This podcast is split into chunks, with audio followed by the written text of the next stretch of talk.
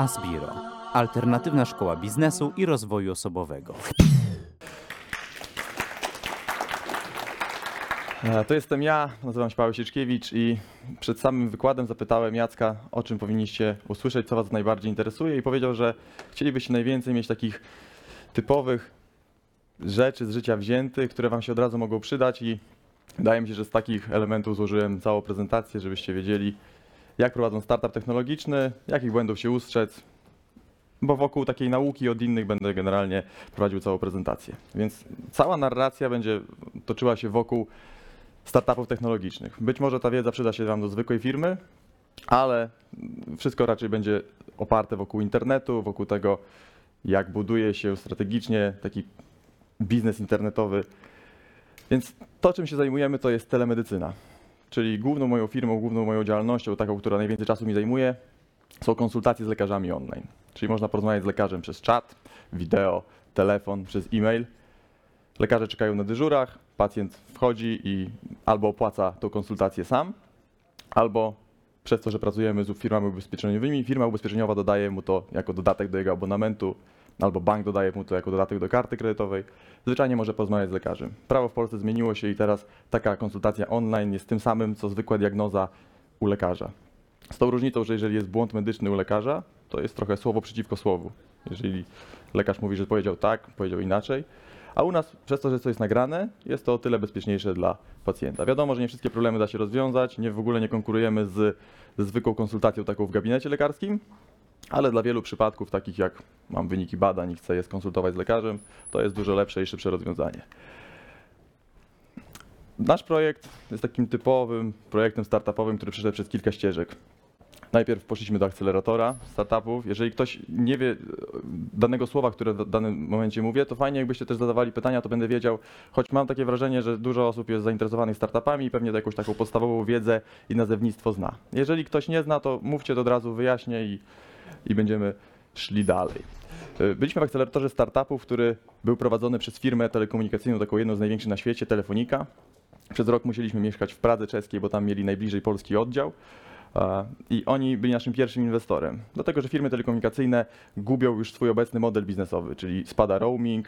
Oni do tej pory zarabiali dużo na wielu klientach, teraz zarabiają ciągle na wielu klientach, ale coraz mniej, więc szukają innych rzeczy, które tym samym klientom mogą sprzedawać. Więc spodobał im się model, że mogą dosprzedawać im lekarze online, że będą dodawać to do abonamentów i tak dalej.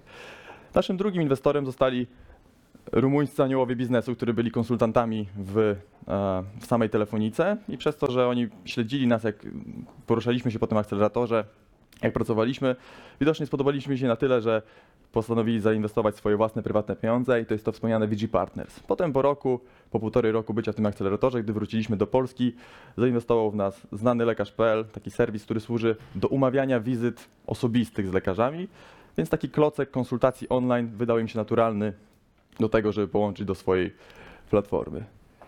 Ups. Taki tam przerywnik. E, trochę o mnie, tutaj po prostu są liczby w moim wieku. W wieku 13 lat zacząłem programować, stąd jest taka moja trochę ścieżka znowu związana z informatyką. W wieku 18 lat, jeszcze będąc w liceum, zacząłem prowadzić e, dla sieci aptek, takich z mojego województwa mazowieckiego, bo pochodzę z Siedlec. Sieć aptek chciała założyć apteki internetowe. Więc ja jeszcze jako licealista zacząłem pracować na pełny etat w tych aptekach i prowadzić im apteki internetowe. Ich główna siedziba była 50 metrów od, mojej, e, od mojego liceum, od mojej szkoły, więc w trakcie przerw albo po lekcjach, przed lekcjami wyrabiałem tam pełny etat, pracując jako PM projektu. W wieku 19 lat przyjechałem na studia do Warszawy, zacząłem pracować w firmach IT jako project manager. Nie podobało mi się to, w jaki sposób musiałem zarządzać informatykami. Nie podobało mi się to, że nie ja im płacę i przez to nie do końca słuchają się tego, co im mówię, mimo że ja sam miałem doświadczenie jako programista, wiedziałem, że coś da się zrobić lepiej. Więc szybko zało- zaczą- założyłem swoją firmę programistyczną, która w szczycie doszła do 24 osób. Przez to, że miałem firmę programistyczną, mój wspólnik, który był pomysłodawcą Telemedico, przyszedł do mnie i powiedział, że OK, ty masz technologię, ja mam pomysł, ja mam to zaplecze medyczne, zróbmy te konsultacje online. I tak zaczęła się historia. Czyli w każdym, na każdym etapie coś, co było poprzednio, dawało mi podwaliny do tego, że działo się dalej coś innego. W międzyczasie y, też y, byłem aktywnym zawodnikiem mor- mordobicia, jak to nazywam. Stoczyłem 40 walk, zostałem dwa razy mistrzem Polski w kickboxingu i myślę, że ten sport też miał duży wpływ na to, co robiłem po drodze i jak postępowałem w biznesie. Więc lecąc już takimi typowymi hintami, co czegoś nauczyłem i jak według mnie postępowałbym jeszcze raz, mając tą wiedzę, którą mam teraz. Przede wszystkim jak zakładacie biznes, zakładacie go ze wspólnikiem, bo polecam zakładanie ze wspólnikiem. Ustalcie na samym początku ze wspólnikiem, na jakich zasadach będziecie się rozchodzić. W momencie, kiedy coś będzie nie tak. Ustalacie wszystko w momencie, kiedy wszystko jest jeszcze między wami ok, kiedy się lubicie, kiedy myślicie zdroworozsądkowo. Nie chodzi tylko o sytuację, kiedy się pokłócicie, tylko chodzi też o sytuację, kiedy po prostu wspólnik się jeden wypali, zaczyna przestawać pracować w firmie, czy na takiej samej zasadzie ciągle powinien mieć udziały, czy na innej. Ustalcie to zanim się rozejdziecie. Przed założeniem biznesu, żeby zaoszczędzić jak najwięcej pieniędzy, zróbcie jak najwięcej pracy domowej na wirtualnych case'ach. Sprawdźcie, jak wygląda obecnie konkurencja.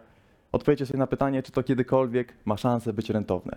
Sprawdźcie, jakie będą wasze miesięczne koszta, jakie są koszta firm, które działają podobnie, ilu musicie zatrudnić ludzi. Potem sprawdźcie, ile musicie sprzedać produktów, co się musi zadziać, żeby to kiedykolwiek było rentowne. Czy w ogóle, jeżeli wasza rentowność będzie przy sprzedaży 600 sztuk miesięcznie, to czy jesteście w stanie tych 600 sztuk kiedykolwiek sprzedać? I ile potrzebujecie klientów, żeby te 600 sztuk sprzedać? Bo będziecie mieli 600 klientów, ale ile osób musicie dowiedzieć miesięcznie o waszej usłudze, żeby te 600 sztuk udało się sprzedać? A może trzeba zmniejszyć koszta? Może trzeba podnieść marżę? Czy jest realne podnieść marżę? Takie rzeczy można wykonać jako praca domowa w ogóle przed samym wydaniem pieniędzy. Bo jeżeli tutaj się okazuje, że wszystko się spina w Excelu, to teraz potrzeba Wam jeszcze szczęścia i ciężkiej pracy i może się uda. Natomiast jak w Excelu się już nie spina, a będzie ciężka praca i szczęście, to jak Wam się nie uda. Więc po co ryzykować, jeżeli nie trzeba? Jak klient obecnie rozwiązuje problem?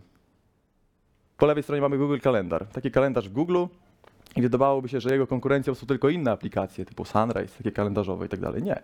Dla niego konkurencją jest każdy inny sposób, w jaki ktoś sobie organizuje życie, czyli na przykład zwykły notatnik. To musicie o tym pamiętać, gdy was inwestor czy ktokolwiek zapyta, co jest waszą konkurencją. Waszą konkurencją nie jest tylko ktoś, kto robi to samo dokładnie w ten sam sposób, tylko wszystko, co rozwiązuje istniejący problem. A jeżeli powiecie, że no nie ma konkurencji, rozwiązujecie problem jako jedyni i tak dalej, no to ja bym się wtedy zastanowił, czy w ogóle coś, co zamierzacie robić, ma sens. Bo skoro ktoś nie ma tego problemu i nie rozwiązuje tego w żaden inny sposób, nawet trudniejszy niż wy oferujecie, to czy on będzie gotowy za to zapłacić? Zawsze najlepiej jest sprzedać coś. My generalnie działamy dużo więcej na B2B niż na B2C. Czyli innymi słowy, więcej sprzedajemy do firm ubezpieczeniowych, banków niż do pojedynczych osób i na tym głównie będę się opierał. Zawsze najłatwiej jest sprzedać produkt, kiedy zarabiasz dla kogoś dodatkowe pieniądze albo oszczędzasz dla kogoś dodatkowe pieniądze. Czyli jeżeli mój produkt potrafi zarobić dla kogoś 10 tysięcy dolarów miesięcznie ekstra, to w teorii ktoś kupi mój produkt chętnie za 2000 dolarów miesięcznie. Jeżeli pozwala oszczędzić te pieniądze, to jest to samo. Pieniądze niewydane są pieniędzmi zarobionymi. Natomiast czy to jest dużo? To zależy, bo jeżeli naszym klientem ma być MŚP, które robi 50 tysięcy złotych obrotu miesięcznie, to tak, dla nich to jest bardzo dużo. Natomiast jeżeli pójdziecie z taką liczbą, że zaoszczędzicie 10 tysięcy miesięcznie dla Microsoftu, dla nich to jest żaden zysk, bo dużo więcej będzie kosztowało ich problemu to, żeby e, wdrożyć wasze rozwiązanie, zmienić obecne procedury, niż zysk, który na tym zarobicie. Chyba, że podejdziecie w sposób trochę PR-owy i CSR-owy, że oni pomagają startupom i tak dalej, i tak dalej, bo jest taki trend. Natomiast ja nie liczyłbym na to, że cały czas będzie się utrzymywało to, że fajnie, jak korporacje współpracują ze startupami i tak dalej, bo na końcu musi się zgadać Excel i dużo osób, które pracują w korporacjach i potem odpowiadają za wdrożenia wasze, wcale nie patrzą tak przychylnie na to, że dokłada im się dużo więcej pracy za to, żeby ktoś inny mógł się pochwalić, że ich firma współpracuje ze startupami, bo najczęściej zyskuje na tym dział PR po prostu. Więc PR w startupach technologicznych. Dużo osób myśli, że jak pokaże się w gazetach, to już ich biznes zacznie się rozwijać, czy to B2C, czy B2B, że zaczną pojawiać się klienci, bo gdzieś w ogólnopolskiej gazecie byliście na pierwszej stronie i tak dalej. Startupy technologiczne mają to do siebie, że działają w tym środowisku internetowym. Albo wchodzicie na stronę internetową, albo na aplikację mobilną. A jak o was artykuł pojawi się w takiej gazecie wyborczej, czy jakimkolwiek innym, nie, nie mówię tu już o jakichś konotacjach politycznych, chodzi generalnie o papier, to ścieżka, żeby dojść do waszego produktu, czyli jak ktoś usiądzie przed komputerem, przypomni sobie o tym, że czytał rano artykuł o tym i o tym i powinien wpisać taki adres internetowy e, w przeglądarkę, jest bardzo długa. Więc nawet jeżeli jest duży nakład gazety papierowej, będziecie mieli dużo mniejszą konwersję niż jak będzie mniejszy nakład, ale na stronie internetowej, w wydaniu internetowym choćby tej gazety wyborczej wspomnianym. Dlatego, że tam wystarczy, że ktoś naciśnie na link i już jest na waszej stronie. PR papierowy bardzo do, mocno przydaje się przy sprzedaży B2B, kiedy to jest takie udowodnienie, takie zbudowanie autorytetu, że skoro media piszą, to jeszcze utrzymuje się taki pogląd, że jeżeli media o tym piszą, to to jest jakaś forma sprawdzenia, że ten biznes nie jest fejkiem, że ten produkt, że ten produkt działa. Natomiast nigdy nie opierałbym swojego biznesu na tym, żeby zrobić duży PR i już samo pójdzie. Nie, PR musi być cały czas y, dodatkiem. I też idąc dalej, ktoś mądrze powiedział, że okej, że jak biznes robi się po cichu i tak dalej. Natomiast mój znajomy odpowiedział na to, że nie zna żadnego biznesu, któremu by ten PR taki pozytywny, budowany samemu sobie, nie chodzi o taki czarny PR w drugą stronę, nie, nie zna nikomu, komu ten budowany przez siebie samego PR by przeszkadzał. Natomiast zna dużo firm, które budowały same PR, ale nie miały dobrego produktu, więc wtedy skupianie się na, PR-u jest na PR-ze jest bez sensu. Więc znowu, to zależy od tego, jaki macie produkt, jak to jest biznowo, biznesowo poukładane. Ep, jeszcze. Efekt z konferencji. Jesteśmy na takiej konferencji jak dziś, natomiast bardziej mi chodzi o takie konferencje startupowe, gdzie ktoś idzie jako startupowiec wykładać i mówi do innych startupów i tak dalej. Tam nie ma waszych klientów. Nic na tym nie zyskacie. Już dużo lepszym wyjściem jest pójście na konferencję, do jakiej branży sprzedajecie. Czyli Sieczkiewicz powinien chodzić tylko na konferencje medyczne, ubezpieczeniowe, bankowe, bo tam są jego klienci. I teraz co może zrobić? Może kupić pakiet sponsorski, wystawi się z, ze stoiskiem e, w trakcie przerwy, ludzie będą podchodzić. Mm, okej. Może dodać do pakietów takich startowych, sponsorskich swoją ulotkę i być może coś się uda. Mm. Przerobiliśmy wszystkie te rzeczy i to nie działa. Takim najlepszym hintem, co robić, żeby wyciągnąć jak najwięcej z konferencji, jest przed samą konferencją odrobić pracę domową, dowiedzieć się, które konkretnie osoby nas interesują z tej konferencji, napisać do nich kilka dni wcześniej maila, że będziemy na tej samej konferencji, spotkajmy się na 10 minut na kawę i będziecie mieli wszystkie te osoby, z którymi chcecie się spotkać, z atencją na was przez te 10-15 minut. Coś, co by- byście musieli robić dużo i kosztowałoby was dużo. Mam myśli, jeżeli handlowiec musiałby wysyłać maile, próbować się umówić na spotkanie i tak dalej, to w przeliczeniu na pensję tego handlowca i na czas, w jakim to się by wydarzyło, byłoby to bardzo długo. Natomiast na takiej konferencji jesteście w stanie w jedną osobę takich kilka spotkań odbyć. Jeżeli w kilka osób to zrobicie, to jest duża konferencja, jesteście w stanie odbyć kilkanaście spotkań, kilkadziesiąt, których byłoby to w rozłożeniu na taką zwykłą sprzedaż, mail, telefon i tak dalej, trwałoby to bardzo długo. Więc konferencje są bardzo opłacalne, natomiast jeżeli to się robi bardzo tak laserowo, sprecyzowanie, że wiem do kogo chcę uderzyć, jesteśmy w tym samym miejscu w tym samym czasie, spotkajmy się, niech pan mi poświęci 10-15 minut, zobaczycie, że to działa. I wtedy nie trzeba inwestować w stolik na konferencji i tak dalej. Wystarczy zainwestować w bilet dla tych paru osób, które wiedzą, po co na tą konferencję idą. Więc y, zakładając, że osoby, których teraz tutaj nie ma, y, robią bardzo dobrą robotę siedząc tam i rozmawiając na konferencjach, na konferencjach nie liczy się ta wiedza, którą coś tam ktoś opowiada na tych wykładach.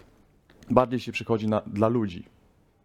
Wiadomo, że są czasami jakieś mm, t- takie wykłady, na które chce się przyjść, natomiast generalnie przychodzi się dla ludzi, którzy albo mogą być twoim partnerem, albo może mogą być twoim klientem. Kuszące współpracę. To jest dla mnie szok w ogóle, jak w startupach. Ktoś znajduje, znowu na konferencji startupowej najczęściej, inny startup, który robi coś podobnego, albo robi coś innego, ale do tej samej grupy osób. Wow, mamy tych samych klientów potencjalnych, zacznijmy razem współpracować. No, tylko że z reguły ani jeden startup, ani drugi startup nie ma klientów. Ale oni chcą ze sobą współpracować. Żeby robić cokolwiek, to nawet nie przyniesie efektu, ale chcą cokolwiek robić. Jeżeli ci klienci są gdzieś w ogóle innym miejscu, mają jakiś problem, mają tego dość, to idźcie tam, gdzie są ci klienci. Jeżeli żaden startup jeszcze nie ma tej grupy klientów, to ani sobie nie pomoże, ani temu drugiemu. Natomiast jak jest jeden startup, który ma już sporą bazę klientów, on z chęcią może pomóc temu drugiemu, po prostu zrobi przychód na tym, że tamtemu dostarczy klientów. Jak obaj mają dużo klientów, super, mogą się wymieniać tymi grupami użytkowników i tak dalej. Ale nie popadajcie w błąd wchodzenia we współprace startupowe, które zabiorą wam czas programistów i tak dalej. Po to, żeby mieć czyste sumienie, że cokolwiek się robi, żeby tych klientów znaleźć. Dużo lepiej jest pójść do tych klientów i sprawdzić, jaki oni mają problem. Bo są dwie metody. Albo robię coś, co klienci potrzebują, albo jak już coś zrobiłem, to próbuję znaleźć do tego takich klientów i ich problemy, które y, w jaki sposób mogę to im sprzedać, które, które mogą, pro- m, jak moje rozwiązanie może rozwiązywać ich problemy. Wiadomo, która opcja jest lepsza, myślę, że z domysłu każdy wie, co jest lepsze, natomiast jak już i tak coś wyprodukowaliście, to próbujcie to sprzedać, skoro i tak zostały pieniądze wydane. Jak dochodzicie do jakiegoś problemu w firmie, to najlepszym rozwiązaniem jest nawet w branży startupowej, w ogóle branża, w środowisku, zapytać ludzi choćby z innego produktu, które kieruje się do innej grupy, jak oni to rozwiązują. Przykładowo mieliśmy duży problem z analityką. Analityką, czyli jak mierzyć, ile osób wchodzi na stronę, jak uciekają, jak poprawić to, żeby na przykład nie uciekały ze strony logowania i tak dalej. I mimo tego, że my robimy coś w branży medycznej, to jest jeden taki wspólny mianownik. To, że ludzie i tak korzystają z tego internetu, z przeglądarki, więc bardzo dużo pomogły mi rozmowy z osobami, które e, robią usługi związane z landing page'ami. Czyli ich biznes polega na tym, żeby stawiać landing page, czyli takie mm, strony składające się z jednej podstrony i oni tam mocno mierzą konwersję, analizują ją i tak dalej. Więc to jest to samo, czego mi było potrzeba. Więc poszedłem do ludzi, którzy robią to na co dzień, robią to do całkiem dla innego biznesu, natomiast zasady są te same. I to dotyczy tego wsz- wszystkiego. Jeżeli to dotyczy sprzedaży, dokładnie tak samo sprzedawca w innej firmie dobiera sobie listę klientów, z którymi chce porozmawiać. Dokładnie tak samo sprzedawca wybiera e, sobie osoby, które mają wpływ w korporacji na tą osobę, która ma podjąć decyzję, o czym zaraz będę mówił. Więc generalnie idziemy tam, gdzie ktoś robi to już dobrze. I zobaczycie, jak dużo osób będzie chciało Wam pomóc, bo to jest coś, czym się ta nasza, taki, taki, nasz taki internetowy polski światek mocno czerpie ze Stanów, tak zwane paid forward, czyli pomogę każdemu, kto prosi mnie o pomoc, z nadzieją na to, że nawet jeżeli ta osoba nie będzie mi mogła pomóc, to ta osoba też komuś pomoże i ten ktoś może mi pomoże, z nadzieją na to, że po prostu jest taka otwartość, chęć dzielenia się wiedzą i tak dalej. My rozmawiamy, żyjemy dobrze z wszystkimi naszymi konkurentami bezpośrednimi nawet. Dlatego, że nigdy nie ma pewności, że ten konkurent nie będzie chciał cię kupić, ty nie będziesz chciał kupić tego konkurenta, lub po prostu oni upadną, a będziesz z chęcią chciał ich mieć w swoim zespole. Nie chodzi o dzielenie się wiedzą, tam, że do końca ten klient płaci nam tyle i tak dalej, ale na przykład wprost mówimy sobie, z czym mamy problemy. Oni wiedzą, z czym mamy problemy, my wiemy, z czym oni mają problemy. I to jest taki moment, kiedy na przykład widzę, że oni sobie któryś raz z tym nie radzą, to ja po prostu idę im na kawie, proponuję, chłopaki, to może zaczniecie pracować dla nas. Konkursy. Wiem, że tutaj będzie konkurs startupowy, ale generalnie znowu takie bardzo pragmatyczne podejście, jak, y, jak przy tych konferencjach. Konkurs startupowy dla Was liczy się tylko wtedy, kiedy jesteście albo w stanie zrobić sobie znajomość z tymi ludźmi, którzy na przykład są żyli. Bardzo często są prezesi bardzo dużych korporacji, którzy mogą stać się Waszymi klientami. Warto wtedy brać udział w takich konkursach. Kiedy możecie w tym konkursie wygrać kasę, bo wtedy często dostajecie pieniądze, można powiedzieć, za nic, w sensie nie oddajecie żadnych udziałów, ale dostajecie pieniądze na to, żeby rozwijać swój biznes. Natomiast jeżeli waszym celem jest tylko wygrywanie konkursów, nie róbcie tego, bo to tylko powoduje e, coraz większą atencję na waszym startupie, natomiast nie robi wam waszego biznesu. A jeżeli nie robi wam waszego biznesu, a przychód jest takim czymś, co rozwiązuje wszystkie problemy w firmie, nie robi to waszego biznesu, to w pewnym momencie upadniecie. A im większa jest na was atencja, że wygraliście mnóstwo konkursów, a upadniecie, tym głośniejszy też będzie was, wasz upadek. Więc jeżeli waszym celem poprzez konkursy zrobienie biznesu, super. Jeżeli waszym celem jest wygrywanie samych konkursów, nie zgłaszajcie się. Czy brać inwestora? Pierwszym, to jest pytanie, które często ktoś mi tam zadaje, już nawet nie pytając o konkretnego inwestora, tylko czy brać inwestora. Należy sobie odpowiedzieć na pytanie, co chcę zrobić z jego pieniędzmi. Jeżeli nie wiem, nie, to nie brać inwestora. Dopiero dowiedzieć się, co chcę zrobić z jego pieniędzmi. Jeżeli wiem, czyli na przykład chcę wziąć około 200 tysięcy złotych i chcę to wydać na programistów. Ok, jakie dostaję oferty od inwestora z rynku? Dobra, dostaję 200 tysięcy złotych, za 10% ktoś chce mi dać. I teraz wydam to na jednego, na dwóch programistów na przykład przez rok. To jeszcze alternatywnie należy sprawdzić i pójść do tych programistów i zaproponować im pracę u siebie plus tak zwany ESOP, o którym zaraz będę mówił, czyli procenty, które będą dostawali za to, że również są pracownikami. Przykład tych programistów jest o tyle ciężki, że w tym momencie mamy mocny rynek mm, pracownika, natomiast to dotyczy każdej innej- umiejętności, którą możemy kupić. No wiadomo, że nie zrobicie tak barteru mediowego, czyli na przykład Google wam nie da mm, pieniędzy na AdWords za to, że dacie mu swoje procenty, natomiast są firmy mediowe w Polsce, jak na przykład grupa, która ma SKTV, ZPR i tak dalej, które z chęcią wezmą wasze procenty za to, że dadzą wam ludzi, którzy będą wchodzili na waszą stronę. Inwestor też jest wam potrzebny, jeżeli daje coś więcej niż pieniądze, tak zwane smart money. Czyli w naszym przypadku ci aniołowie biznesu byli potrzebni, ok, to są ludzie z innego kraju, to są aniołowie biznesu, czyli oni nam pomogą, bo to są goście, którzy rozwijali biznes w innych krajach Europy Środkowej, pochodzą z Rumunii, pomogą nam wejść na inne rynki i tak dalej. Tak było w założeniach, tak się nie stało, więc kolejnym takim mocnym punktem jest to, żebyście dbali o to, co ktoś wam obiecuje, żeby tego dowiózł. Bo jak tego wam nie dowozi, powinien być zapis, który pozwala te procenty odzyskać. Kolejna runda, czyli za każdym razem powinniście wiedzieć, kiedy należy do tej kolejnej rundy przychodzić. Tutaj zrobiłem ten taki, taki znak mm, mm, zaprzeczenia przy czas, że inwestor nie wchodzi w ciągu tygodnia, dwóch. Zawsze musicie być przygotowani, że ta inwestycja będzie trwała 3, 5, 6, rok. Miesięcy albo rok.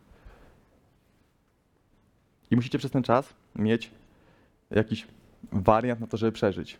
Bo im bardziej jesteście przyciśnięci do muru, tym bardziej potrzebujecie tych pieniędzy inwestora i tym lepsze warunki on dla siebie wynegocjuje. Im mniejsze macie ciśnienie, tym zawsze jest dla was lepiej. ESOP, czyli Employee Stock Option Plan, albo inni to inaczej rozwijają, Vesting Cliff. ESOP polega na tym, że, żeby pracownikom dawać udziały w swojej firmie, żeby to była dla nich dodatkowa motywacja. Czyli jeżeli ja jestem programistą, dużo w teorii, bo zależy też bardzo dużo od, e, od samej atmosfery w firmie, od tego, jakie kontroferty dostaję na rynku i tak dalej. Natomiast dużo mocniej chcę pracować dla firmy, nawet czasami po godzinach pracy, kiedy coś akurat się popsuje i potrzebuję tego naprawić, jeżeli czuję, że ja mam udział w samym tym, że ta firma coraz lepiej wszędzie.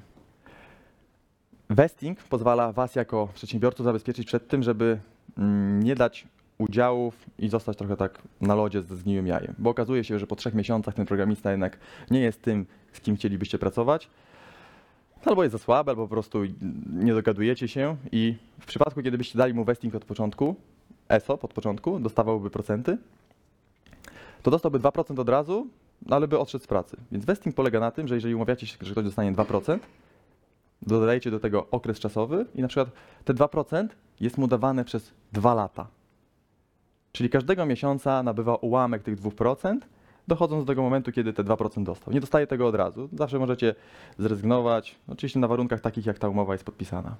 Cliff jest jeszcze takim dodatkowym zabezpieczeniem, które polega na tym, że ten vesting też nie jest przypisywany mu od razu od pierwszego miesiąca. Tylko możecie się umówić na przykład na cliff 3-miesięczny, czyli po tym takim okresie testowym. On wie, że jeżeli przez te 3 miesiące będziecie współpracowali, będziecie zadowoleni, nastaje czwarty miesiąc, on dostaje te procenty, które wcześniej wyrobił, tak, ale jeszcze nie były mu przepisane przez to że właśnie, żeby nie zostać w sytuacji, że ten człowiek y, no nie dogadujecie się i nie potrzebujecie kogoś takiego w firmie. I znowu, to nie są udziały, to są opcje na udziały.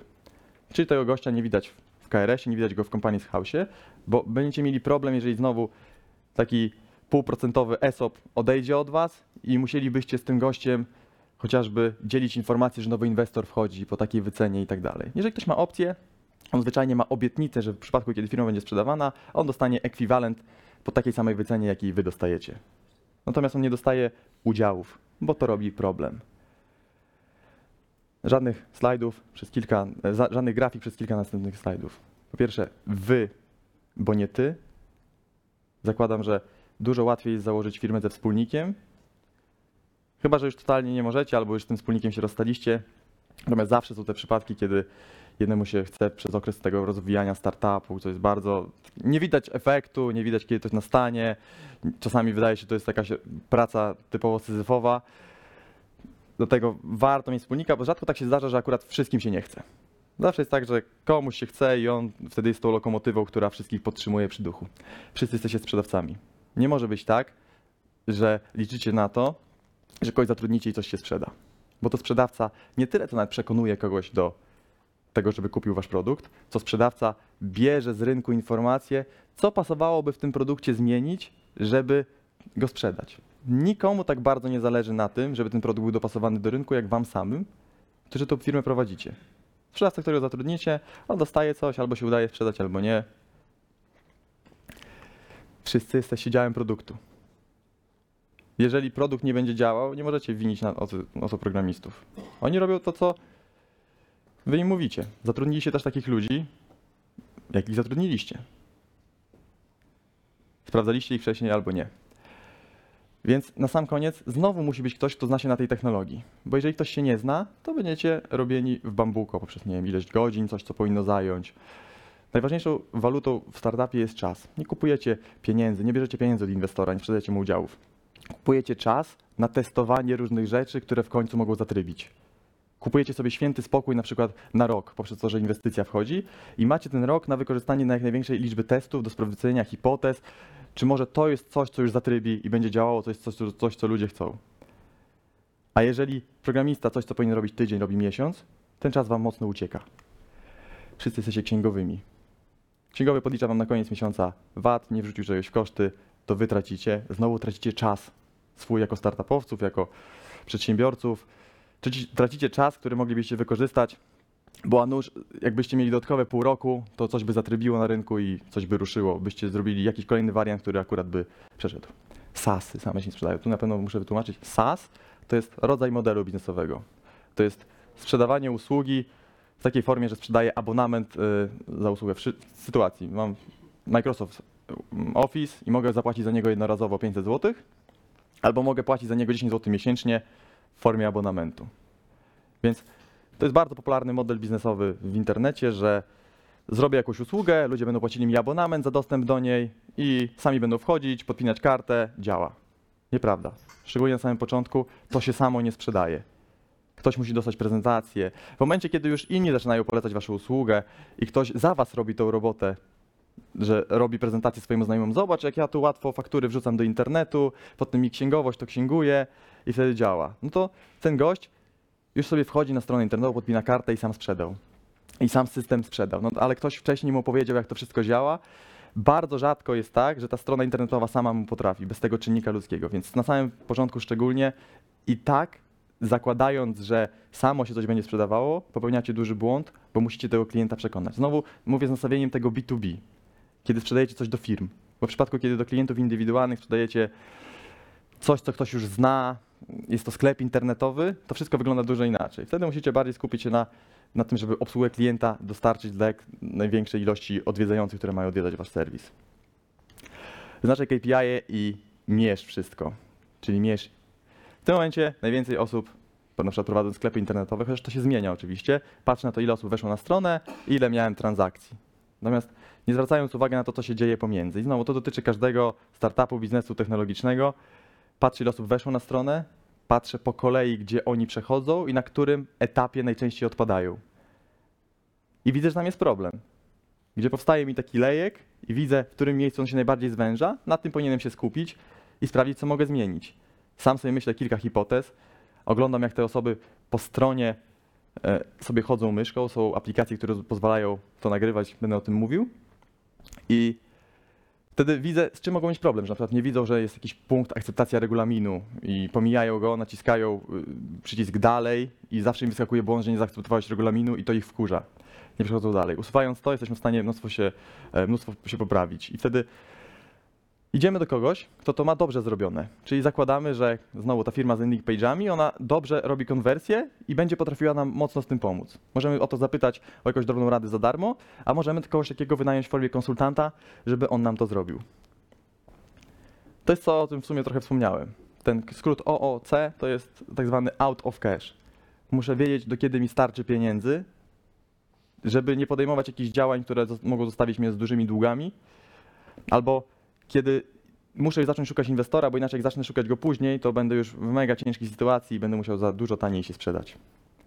I teraz przechodząc już do, konkretnie do sprzedaży, samo B2B, dużym częstym błędem jest to, że ktoś świętuje już samo to, że udało mu się umówić na spotkanie w korporacji. Potem po kilku takich spotkaniach, z których nie wychodzi, ktoś zaczyna świętować, że po takim spotkaniu ktoś mówi, że fajne. Potem zaczynają świętować, że przesłali już umowę i tam dział prawny patrzy. Potem świętują, że y, podpisali umowę, ale dalej nie mają pieniędzy na koncie i tak dalej. Jest dużo etapów takiej też sprzedaży, kiedy coś się może wykrzanić i takim mentalnym, dobry, dobrze jest mieć takie mentalne nastawienie, że dopóki coś się nie wydarzyło, to tego nie świętujemy. Dopóki nie ma pieniędzy na koncie z danej współpracy, nie świętujemy tego, tylko jeszcze więcej pracujemy po to, żeby z jakiejś przynajmniej współpracy te pieniądze się pojawiły. Ważne jest w B2B, żeby wiedzieć, komu to sprzedaje. Jak kogo w ogóle problem rozwiązuje sprzedając te, e, telemedycynę do ubezpieczalni. I teraz, jeżeli ja, to moją taką osobą, do której ja najczęściej przychodzę, to jest osoba, która zajmuje się e, ubezpieczeniami zdrowotnymi, jest to menedżer produktu ubezpieczeń zdrowotnych, to teraz jakie inne osoby na tą osobę mają wpływ? Ona musi dostać zgodę od dyrektora finansowego. O, najlepiej jakby to podsunął jej w ogóle wiceprezes. Wiceprezes ubezpieczalni, nie prezes. U nas jest tak, że wiceprezes, jeżeli podsuwa to menedżerowi produktu zdrowotnego, to to najlepiej działa i ta osoba najczęściej chce się z nami spotkać. Dziwne, ciekawe dlaczego. I potem, jak wygląda proces decyzyjny zakupowy w tej firmie? W każdej firmie będzie wyglądał trochę inaczej i warto tego dowiedzieć się na pierwszym spotkaniu. Nie boli pytać. Najwyżej ktoś wam nie powie, ale dużo częściej dowiecie się, jak to działa. A mając tą wiedzę, jesteście w stanie już bardziej się dopasować. Bo dyrektora finansowego będzie interesowało, ile on na tym zarobi, albo ile on na tym oszczędzi, wracając kilka slajdów wstecz. I musicie być przygotowani na takie pytania. Osoby decyzyjne. No i znowu, wracając do naszego przykładu. Mam kilkadziesiąt ubezpieczalni w Polsce. Każda ma menadżerów produktów. Nie każda ma menadżerów produktów zdrowotnych. Więc ja zaczynam od tych ubezpieczalni, które mają menadżerów produktów zdrowotnych. Robię sobie ich listę. Zostaje mi kilkunastu w całej Polsce. Ja nie muszę robić żadnych kampanii marketingowych. Ja mam nazwiska. I teraz w jaki sposób się mogę do tych ludzi odezwać, spotkać? Patrzę na jakich konferencjach oni będą, albo wykładali, albo będą po prostu konferencje, które są podobne tej tematyce i próbuję zdobyć listę osób, które będą na tej konferencji. Sprawdzam, będzie ta osoba, nie będzie. Patrzę na LinkedInie, jaki, jakie te osoby e, mamy, jakie mamy wspólnych znajomych. Może ktoś jest w stanie mi ich przedstawić. Jeżeli wszystko zawodzi, próbuję do tej osoby zwyczajnie napisać. Dzień dobry, mamy taki taki produkt, może pani pomóc w taki taki sposób, może się spotkamy. Działa. Tylko musimy konkretnie wiedzieć, do kogo chcemy iść. Nie tylko w formie, że chcę iść do menadżerów produktu w firmach, które mają warsztaty samochodowe. Nie, nie, nie. Chcę iść do tej do tej osoby. Odróbcie jak największą pracę domową, bo jeżeli nawet będziecie kogoś prosili o to, żeby was odesłał, jakiś znajomy, żeby was polecił do firmy Atman, ABC Data i tak dalej, to niech on wie, jakie jest imię nazwisko. Nie zostawiajcie dużej rzeczy przypadkowi. Jeżeli chcecie, żeby ktoś was polecił, napisał wam maila, napiszcie mu tego maila i wklejcie na Facebooku, czy mógłbyś mnie do tej osoby polecić i wklejacie mu treść maila. Na konferencji, jak podchodzicie do jakiejś osoby i ona jest jakimś wiceprezesem, jest mega zajętym, to mówi, dzień dobry, czy tutaj tak wizytówkę, możemy się odezwać i tak dalej. Super. Czasami otwieram po prostu komputer, mam przygotowany już tutaj do pani, do pani mail, może pani mi podać maila, to ja od razu wyślę i przypomnę się, że ja w sumie wtedy wysłałem tego maila, będąc na tej konferencji. Mieliśmy problem, jak się dostać do tych osób decyzyjnych i zrobiliśmy, albo inaczej, wcześniej pomyśleliśmy sobie, ok, te korporacje niby szukają tych startupów, z drugiej strony startupy próbują się dostać do tych korporacji, a jakbyśmy zrobili tak, że startupom naraz będziemy pokazywali kilka projektów, które im się podobają, to może będzie łatwiej się mówić z tymi ludźmi z, e, z tych korporacji. A oni od razu będą mogli się spotkać z kilkoma projektami, wybiorą sobie coś, mają te dwie godziny i dużo więcej zaoszczędzą czasu. I tak sobie pomyśleliśmy z taką inną firmą Migam, która zajmuje się językiem migowym. No dobra, zróbmy to. Zrobiliśmy kilkanaście eventów, do tego dołączyła Fundacja Startup Poland i robimy eventy, gdzie przychodzą dwie korporacje, to są w ogóle zamknięte spotkania, nigdzie ich nie reklamujemy, właśnie po to, żeby nie było przypadkowych osób. Korporacje wcześniej mówią, chcielibyśmy się spotkać z firmami z takiej i takiej branży. My po swoich znajomych rozsyłamy, że o, chciałbyś się spotkać z ING, Y, masz taki, taki produkt? Spotykamy się za zamkniętymi drzwiami, 10 projektów ma po 2-3 minuty, żeby powiedzieć na to, co z daną korporacją może zrobić i wtedy po takim każdym spotkaniu 2-3 deale wchodzą. Deale w przypadku startupu to jest akurat, że nawet pilotaż się uda, udaje uruchomić z daną korporacją. Więc jeżeli Was to interesuje, to to jest kolejna droga do tego, w jaki sposób spotkać się z osobami decyzyjnymi, mieć na chwilę ich atencję, nie próbować się przebijać przez ten mur. Bo z mojego doświadczenia naj, najtrudniej jest przedostać się przez ten mur. Potem takim drugim problemem jest utrzymanie ich atencji, żeby gdzieś tam się projekt nie rozmył i jak najszybciej to podtrzymywać, jak, jak najszybciej doprowadzić do, do kolejnych kroków. E, Więcej informacji o tym możecie znaleźć tam googlując Startup Poland. Nie zatrudnię jednego handlowca. Jeżeli zatrudnisz jednego handlowca, to jest duża szansa po prostu, że ten gość będzie słaby, albo ten gość nie ma na tyle motywacji, żeby cokolwiek sprzedawać, bo nikt inny nie pokazał, że to się da sprzedawać. Jeżeli jest trzech handlowców, zawsze jest taka sytuacja, że komuś coś nawet małego się uda. I w sytuacji, kiedy ten jeden by nie zadziałał, w przypadku, kiedy mamy trzech, jest dużo większe prawdopodobieństwo, że trafimy przynajmniej na, na tego, którego będziemy chcieli po tym okresie, nie wiem, 3-6 miesięcy zostawić. Szybka, szybka rada, nie zatrudnię jednego handlowca. W przypadku, kiedy rozmawiamy z rynkiem B2C, musimy się dowiedzieć, jeżeli te osoby uciekają z naszej strony, czego one tu szukały w ogóle. Możemy to zrobić zbierając wcześniej mail do nich, telefon. Możemy zrobić zwyczajnie przez zwykłą ankietę, kiedy pytamy, OK, czego szukałeś tu u nas na stronie? Wiadomo, że dużo osób nie odpowie, ale jakaś część jak odpowie, to może się okazać, że albo oni nie znajdują na stronie tego, czego szukali, czyli przyciągamy złe osoby na stronę, albo trochę zły sposób komunikujemy to, czego oni szukają. Bo jeżeli oni mówią, że chcieli porozmawiać z lekarzem, w sumie tym się zajmuje moja strona, oni mówią, że szukali tego, ale tego nie znaleźli, znaczy, że ja trochę w zły sposób to komunikuję. Zawsze trzeba mierzyć i opierać się na, na czymś dużo więcej niż intuicja. Choć intuicja też jest bardzo ważna, która wynika z doświadczenia. Co robisz i gdzie wypadasz? Tutaj po prostu szybka nazwa narzędzia, za pomocą którego jesteśmy w stanie nagrywać to, jak to myszką rusza po stronie internetowej. Więc jak inni oglądają wieczorami film, ja sobie oglądam, jak ludzie po mojej stronie internetowej szurają myszką i gdzie zatrzymują się, gdzie klikają dalej, co jest dla nich proste, co nie jest dla nich proste. Robię sobie w drugim okienku dokument wordowski i wypisuję sobie, ok, na podstronie piątej powinienem zmniejszyć formularz, powinienem zmienić inny kolor. Robię sobie takie hipotezy, które jak najszybciej wdrażamy. UX Fix. To jest coś, co ja uruchamiam na swoim. y, Tak, wklejam sobie kod tego narzędzia i potem w tym narzędziu patrzę sobie, jak ludzie sobie myszką latają po mojej stronie. Mhm. UX Fix.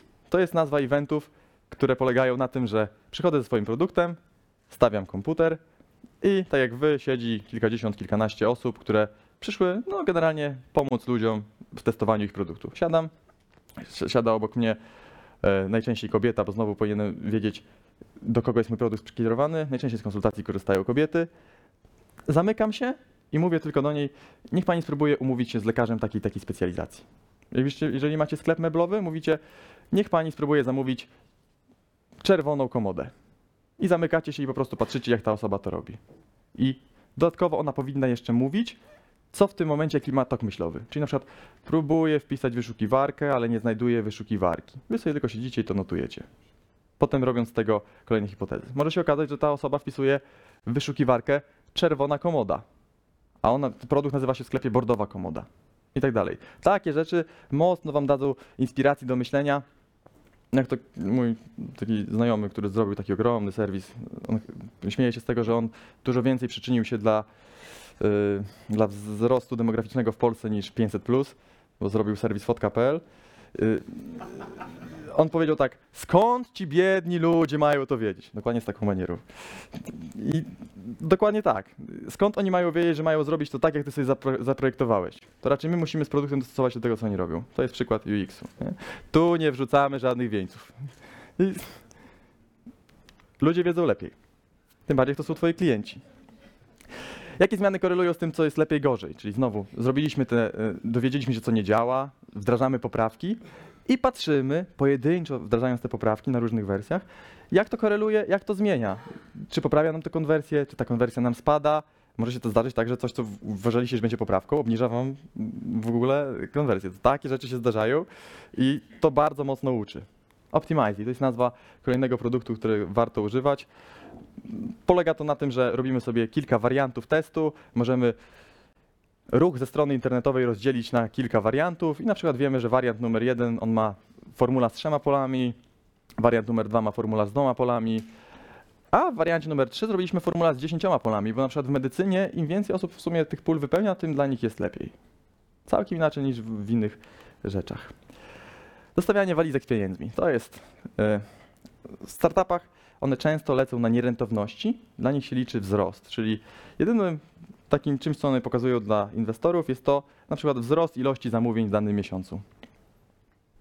To jest drugoplanowe, że to kosztuje po prostu miliony złotych miesięcznie i są pod wodą. Generalnie chodzi o to, kto zdobędzie ten poziom lidera, że już nie będzie żadnego innego startupu, bo już im się nie opłaciło dorzucać tych walizek z pieniędzmi. I generalnie to polega na tym, że jeżeli tutaj pozyskujecie użytkownika za 5 zł i udaje wam się tych użytkowników y, pozyskać 10 tysięcy miesięcznie. Natomiast dochodzicie do sufitu, gdzie za te 5 zł już więcej tych użytkowników nie pozyskacie. No ale musicie za wszelką cenę uzyskać ten wzrost. Więc dostawiacie walizki z pieniędzmi. Tutaj pozyskujecie użytkownika za 10 zł, tutaj za 20 zł, tutaj za 100 zł. Pozyskiwanie użytkownika nie polega tylko ile reklamy wydacie na niego, tylko na przykład jak Uber rozdajecie darmowe przejazdy i tak dalej. Liczy się tylko wzrost.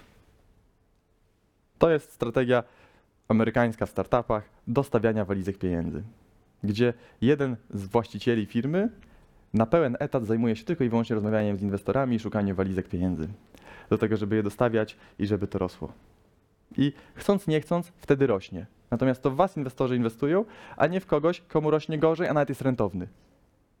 Paradoks taki ze zwykłym biznesem, natomiast to są zawsze inwestycje po prostu długofalowe, często za pieniądze ame- amerykańskich emerytów, że może się uda. To już do was zależy, czy chcecie budować biznes od razu rentowny, stabilny, jak najmniej oddawać tych pieniędzy i tak dalej, czy trochę iść w wyścigu o tą bańkę. Jeżeli jesteście dobrzy w sprzedawaniu, wtedy też sprzedajecie. No, sprzedajecie udziały, sprzedajecie wizję, że kiedyś to będzie jeszcze więcej warte i kolejny fundusz inwestycyjny jak wejdzie, to ten fundusz inwestycyjny, który dołożył pieniądze tutaj, walizki postawił, to on się sprzeda temu, który da więcej walizek za to, bo jesteście już liderem i no i ciężko jest was skopiować. Jak ktoś teraz próbowałby Allegro nowe postawić, to nie postawi tego. eBay próbował wejść, nie? Można Allegro tylko kupić. Jak czegoś nie potraficie, to to kupcie. Znowu podziękowania dla Rafała. To jest jeden z błędów, które popełnialiśmy. Próbowaliśmy coś robić sami, nie potrafimy, próbujemy zrobić sami, bo będzie dużo to kosztowało, żeby to kupić. Nie, po prostu wtedy potrzebujesz więcej pieniędzy pozyskać, żeby to kupić, żeby ktoś to zrobił dobrze. Nie możecie tracić czasu na robienie czegoś prawie dobrze. Jak to znowu on ujął, co z tego, że przetestujecie 100 hipotez, jak nie przetestujecie ich dobrze? Gdzieś tam sobie trochę pomacacie, ale nie zrobiliście tego dobrze takim miejscem, gdzie możecie, nie mając, albo macie pomysł, nie macie nikogo z technologii, to jest na przykład Startup Weekend. Coś, co polega na tym, że przez trzy dni rozwijacie sobie projekt. Na początku osoby wychodzą, każdy, kto ma pomysł, co, nad czym chce pracować przez trzy dni, jaki startup technologiczny chce zrobić, opowiada przez minutę o tym, co chce zrobić, zbierają się inni, inni ludzie do zespołów, graficy, programiści i przez trzy dni próbują zrobić ten projekt, na końcu tam jury wybiera i tak dalej. Świetne miejsce na poznanie ludzi, z którymi możecie zacząć swój biznes, świetne miejsce na zwalidowanie swojego biznesu. Zwalidowanie, czyli żeby usłyszeć od wielu mądrych ludzi, co oni na ten temat myślą, bo tam oprócz samych uczestników przychodzą ludzie, którzy coś już zrobili. W ogóle świetne miejsce na poznanie wielu osób. Akceleratory, inkubatory. Jeżeli kogoś interesuje temat, to myślę, że bardziej zapraszam gdzieś już po samych wykładach. Dużo dobrego, dużo też y, marnowania czasu, a znowu czas jest najważniejsze. Pytanie? Słucham? A, dobra. To tak, zaraz będą pytania. Eee, I a znowu czas jest najważniejszy i w związku z tym to zależy. Jeżeli mocno wiecie, czego chcecie i wiecie, że ten akcelerator wam to da, super. Jeżeli liczycie na to, że dostaliście do akceleratora i teraz już samo pójdzie, nie, tak nie działa. Więc albo po prostu y, potraktujcie akcelerator jako naukę y, i dowiedzenie się, czego wam jeszcze potrzeba, no albo w ogóle do niego nie idźcie. I tutaj przygotowałem sobie takie pytania, jakby od was nie było pytań z sali, to może jeżeli są pytania z sali, to, to zapraszam, a jak nie, to polecę swoimi pytaniami, które najczęściej dostaję i jakie są na nie odpowiedzi. Tak? Mam pytanko. E, Z jaką pracą startowałeś? Tak. E, Idąc dalej, w którym momencie pozyskałeś inwestora, jaki ile zajęło czasu tobie zespołowi? Tak, tak, tak. Czyli generalnie z moim wspólnikiem wydaliśmy pewnie kilkadziesiąt tysięcy złotych, bardziej bliżej zera niż bliżej 100 tysięcy złotych na pierwszą wersję aplikacji. O, o tyle dużo nam było łatwiej, że nie musieliśmy szukać programistów i tak dalej, bo miałem ich w swojej firmie programistycznej. E, Akcelerator był naszym pierwszym inwestorem, czyli ta firma telekomunikacyjna, która zrobiła akcelerator i do nich poszliśmy w momencie, jak mieliśmy kilkanaście pierwszych transakcji. Czyli mieliśmy bardzo nisko zweryfikowane, że to ma szansę działać. Natomiast była to całkiem inna wersja produktu niż jest teraz. Teraz mamy lekarzy na dyżurach, dzwonisz i od razu masz. Wtedy wersja była totalnie minimalna, polegająca na tym, że ludzie wrzucali, ludzie w kontekście lekarze, wrzucali godziny, kiedy mogą przyjąć i mogłeś się z nimi umówić na konkretną godzinę na wideokonsultację. Coś jeszcze? Proszę. Czy są jakieś pytania? Czy tak wszystko ten? Tak. Tak. Było w piątym roku wysoki strzał, ale nie było inwestycji. Czy orientujesz się, że wtedy więcej Cofnijmy tego tego. E, To polega na tym, że jeszcze, zobacz, tutaj był, tutaj była dużo większa inwestycja niż było wzrostu, więc to im po prostu dawało. A tutaj był taki growth hack. Bardzo mm, znowu fajne miejsce do czerpania inspiracji jest patrzenie to, jak się różne startupy rozwijały i jaki był taki moment przeskoczenia. Tutaj najprawdopodobniej było to, że zrobili tą wiralowość, że mogłeś y, kuponami zapraszać inne osoby. Nie jestem tego pewny, ale wydaje mi się, że to było kluczowe dla nich. A na samym początku taki pierwszy wzrost, który widać, polegał na tym, że oni zaczęli robić zdjęcia, zaczęli wysyłać do wszystkich ludzi fotografów, żeby robili zdjęcia tych mieszkań. I to mocno przekonywało ludzi do tego, że okej, warto spróbować. To przelecę dalej do takich pytań, które dostaję. Nie mogę znaleźć programisty. Może znaleźć ich na tych eventach związanych z e, Startup Weekend i tak dalej. Możesz napisać na grupach na Facebooku, których roi się mnóstwo, nazywają się Szukam Cofundera. Po prostu opisz jak najbardziej swój pomysł i jeżeli ktoś się znajdzie, kto będzie chciał z tobą to robić, Tutaj mam w domyśle to, że często ludzie nie chcą o tych swoich pomysłach rozmawiać, no to wtedy w ogóle go nie zrobisz, jeżeli nie znajdziesz programisty, który będzie chciał ci pomóc. Albo sam naucz się programowania, to nie jest takie trudne. A jeżeli nie programowania, to naucz się robienia takiej pierwszej wersji, przynajmniej na grafikach, żebyś pokazał, że, że da się to zrobić. Pytanie jest? Mhm. W jaki sposób weryfikujesz programistów albo fitness, który byś chciał zlecić? Jak, jak ty byś to zrobił? Ja mam o tyle łatwiej, że sam programowałem i wiem, jak to wygląda, jak to działa. Jeżeli ja bym nie miał takiej umiejętności, to bym poszedł do jakiegoś znajomego, który ma tę umiejętność i poprosił go, żeby pomógł mi w wyborze programisty. Każdy z, nas, z Was ma na pewno znajomego programistę i on z chęcią Wam pomoże. Jak znaleźć pomysł na biznes? Znowu, jeżeli sami nie macie pomysłu na biznes, a koniecznie chcecie rozwijać jakiś startup, dołączcie się do jakiegoś projektu albo pójdźcie na Startup Weekend. W sensie, że to jest czas, czy to jest pytanie? Dobra. E, e, tak, pójdźcie na Startup Weekend, zobaczcie, jakie pomysły ktoś rozwija. Znowu nie musicie wymyślać koła od nowa. Jeżeli jest jakiś problem, jest jakieś rozwiązanie, z którego wy na co dzień korzystacie, jesteście dyrektorem w branży takiej i takiej i korzystacie z takich, takich rozwiązań, najwięcej fajnych takich trafionych startupów powstaje w takich niszach, które dotyczą problemów, z którymi ktoś się spotykał na co dzień. Nie trzeba wymyślać czegoś na nowo, wystarczy zrobić lepiej coś, co obecnie działa.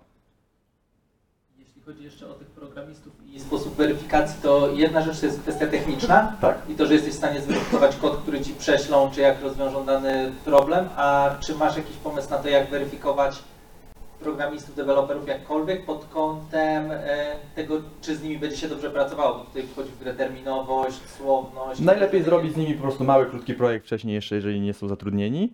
No a potem to jest zwykłe ryzyko. No, ryzykujecie na te parę miesięcy, zazwyczaj na trzy miesiące i sprawdzacie jak to działa. Tak? E, Jak wyglądało poszukiwanie lekarzy e, i zawy- i nawiązywanie z nimi e, kontaktów, kontaktów? Tak. Tak, pierwszych, bo mm, to jest to, co wniósł mój wspólnik. Jego cała rodzina to są lekarze. Więc w sumie też z tego wyszedł trochę problem, bo do lekarzy wieczorami dzwonią często znajomi, żeby zapytać się o krótką poradę przez telefon. Ci lekarze y, mają z tym problem, nie rozdają do tego tak telefonów pacjentom, a jakby mogli rozdawać adres portalu, na którym z tym lekarzem można się połączyć, zrobić to za pieniądze, nie za darmo i żeby ten lekarz mógł to robić wtedy tylko, kiedy chce, to to miało być właśnie rozwiązanie takich problemów dla lekarzy. A potem to są już sytuacje, kiedy inni lekarze pozyskują nam innych lekarzy, zwykłe ogłoszenia, tak samo jak każda inna przychodnia. To niczym się nie różni. Czyli nie było tak, że dzwoniliście po prostu sami, czy Nie. wysłaliście na? Nie. E, Nie mam pieniędzy na marketing. To jest to, co też wcześniej powiedziałem.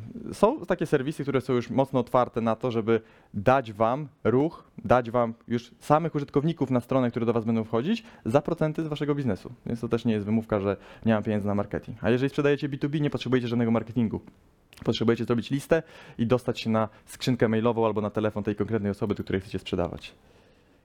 Nie znam ludzi, nie będą się chcieli spotkać ze mną. To jest to często tak, że ojej, bo ty już znasz tyle osób, to jest łatwiej, ktoś cię poleci i tak dalej. No jakby, no, no, jak mówi taki raper, który zaraz będzie walczył w KSW, plecy same się nie zrobią. Jakby, i, I on od początku, no, no, nikt mi tych, tych kontaktów znajomości nie dał. Zacząłem nagrywać podcast na przykład z ludźmi, których chciałem poznać, ciężko mi się do kogoś było dobić. Nagrywałem odcinek podcastu właśnie z tą osobą, która opowiadała o tym, jak ona zrobiła startup, którą chciałem poznać. Da się, no. Ktoś już zrobił mój pomysł. To super, tylko czy on to zrobił dobrze? Jeżeli jesteś w stanie zrobić to lepiej, to super, dalej próbuj. Jeżeli nie jesteś w stanie zrobić tego lepiej, to po prostu naucz się, jakie są różnice między tym, co chciałeś zrobić, obserwuj ich potem, czy po roku ciągle istnieją, czy nie istnieją. No tym się można nauczyć, a pomysłów będziesz miał jeszcze mnóstwo.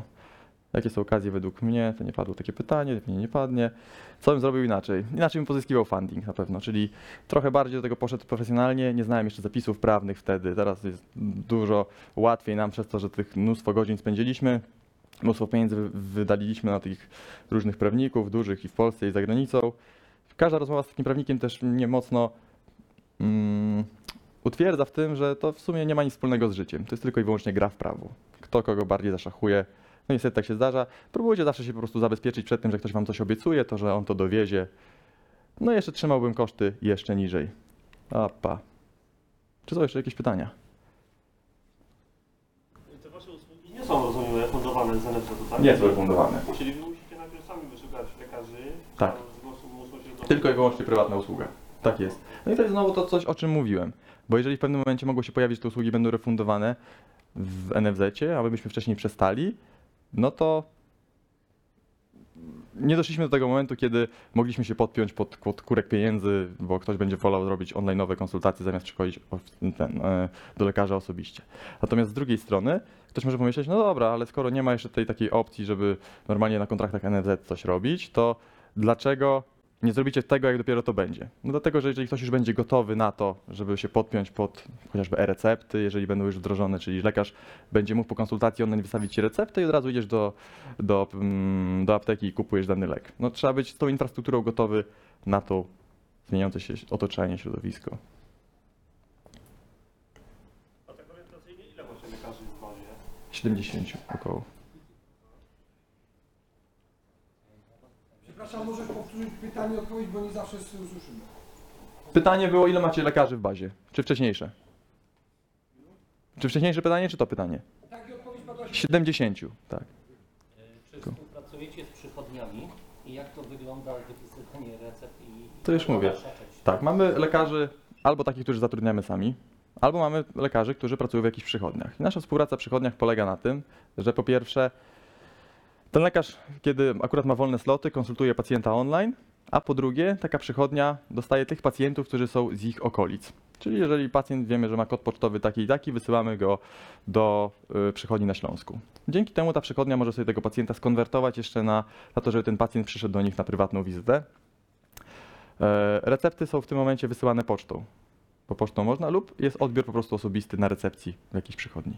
Jak to w stosunku do y, takiej wizyty normalnej wygląda kosztów? 39 zł kosztuje konsultacja, jeżeli ktoś pojedynczo chce ją zrobić, taka online'owa. Jeżeli ktoś ma pakiet ubez- ubezpieczyciela, to nie płaci nic. Od 8 do 22 mamy lekarzy ogólnych na dyżurach. Jeżeli chcemy się umówić ze specjalistą, to wybieramy po prostu termin, na który się umawiamy. Jaka jest strona jeszcze? telemedi.co Telemedico. Czyli można powiedzieć, że jakby też rozszerzeniem opieki medycznej, prywatnej, tak? Można tak powiedzieć, to zależy z której strony patrzysz. Od pacjenta tak. Od strony przychodni jestem dla nich dodatkowym lead generatorem. Od strony ubezpieczyciela obniżam im koszty. No bo jeżeli pacjenta uda się obsłużyć na konsultacji online'owej, nie trzeba go potem wysyłać na konsultację offline'ową, to jest po prostu obniżenie kosztu. A, przepraszam, tak publicznie pytam, ale sam y, mówili o tych ubezpieczeniach. Mhm. Akurat tym bałaganie. Mm, Ty jesteś podpięty pod konkretne rozwiązanie, na przykład to, co powiedział Konrad y, z Saltusa, PZU czy kogoś, czy ewentualnie mogę Cię wynegocjować Ciebie, czyli Twoje usługi do tego pakietu dla swojego klienta. Nie mam teraz klienta tam 400 czy 1000 osób taki Mhm. i mówię, mam tu gościa, fajnie to... Też możesz. Zaczęliśmy na początku sprzedawać również to jako benefit dla pracowników. Natomiast okazywało się, że dla kilkudziesięciu, kilkuset osób jest taki sam proces sprzedaży długi, jak dla ubezpieczyciela, gdzie kupujemy kilkanaście, kilkadziesiąt tysięcy osób na raz. Więc póki nie mamy sufitu wyczerpanego tam, gdzie jeszcze da się sprzedawać, to, to sprzedajemy. Jesteśmy jeszcze w Czechach, w Anglii, ale głównie na przykład z Anglii dzwonią Polacy, którzy mieszkają w Anglii, bo jest bariera językowa, nie chcą rozmawiać po angielsku sam z lekarzem, tego jest dużo taniej. W Czechach mamy franczyzobiorcę, bo rynek dość podobny, no i będziemy wychodzić w formie franczyz na kolejne rynki, tu Europy Środkowej i Ameryki Południowej. Otrzymywaliście jakieś pieniądze od inwestorów, zanim biznes zaczął przynosić już y, dochody? Tak, tak, tak. Dochody czy przychody, bo tak naprawdę przychody to pierwsze jakieś tam wyrobiliśmy sami na swoich pieniądzach. Dochody, żeby już na plus być. Mhm. Żeby wyjść na plus, to cały czas w momencie, kiedy chcemy wychodzić na te kolejne rynki, to nie wychodzimy. Musielibyśmy ściąć po prostu jakiekolwiek wydatki jakieś inwestycyjne, żeby to było w tym momencie rentowne. Natomiast naszym zadaniem jest ciągle rosnąć, a nie być rentownym, bo to nie ma szans byciem takim biznesem, z którego będziesz dumny i chciał y, go dalej rozwijać. No, Zrobisz wtedy zwykłą przychodnię, która będzie tylko będzie internetowa, po prostu będzie miała mniejsze koszty, natomiast będzie obsługiwała tyle pacjentów, co zwykła taka przychodnia lokalna.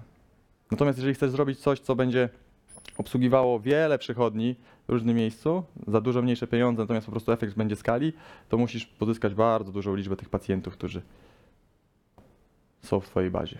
Zależy od strategii. Czyli znowu, masz do wyboru strategię bycia szybko rentownym i nie rozwijania się tak szybko, jak, jak możesz, ale po prostu zawsze jesteś rentowny, już nie interesują cię żadni inwestorzy, gra w prawo takie i tak dalej, albo grasz w bańkę. Ty na bieżąco utrzymywałeś się z e, programowania i robiłeś ten biznes, czy płacił ci inwestor jako prezesowy zarządu? E, Od Telemedico generalnie inwestor też nie chce, żebyś nie dostawał pensji, dlatego że on chce, żebyś nie robił nic innego. Ja po prostu miałem taki okres, że musiałem prze, mm, przełączyć się, żebym operacyjnie tylko i wyłącznie zajmował się Telemedico, taki był wymóg. E, No ale firma programistyczna cały czas działała, chociaż oczywiście działała dużo gorzej, bo dużo sprzedaży takiej na co dzień pochodziło ode mnie, więc tam skład zespołowy się dużo zmniejszył w międzyczasie. Mhm. Dobra, to dziękuję bardzo. A z drugiej strony, jeżeli wy możecie mi pomóc, to z chęcią szukam programistów, szukam grafików. Każdy też chętnie. Każdy, kto sprzedaje, bardzo dużo mi pomoże, jeżeli on opowie, jak sprzedaje w swojej branży. Jeżeli uda się nam skontaktować na jakimś Facebooku czy gdzieś. I do tego zakładam fundację uczącą programowania. To znowu dla tych osób, które będą szukały programistów, czy same chcą się nauczyć programowania. Z Afriko będziemy uczyć programowania. Jeżeli ktoś ma ochotę przy czymś takim uczestniczyć, to spoko. A jeżeli ktoś ma do mnie jakieś pytania, czy cokolwiek, z chęcią odpowiem w ramach Paid Forward. Dziękuję bardzo. Wow.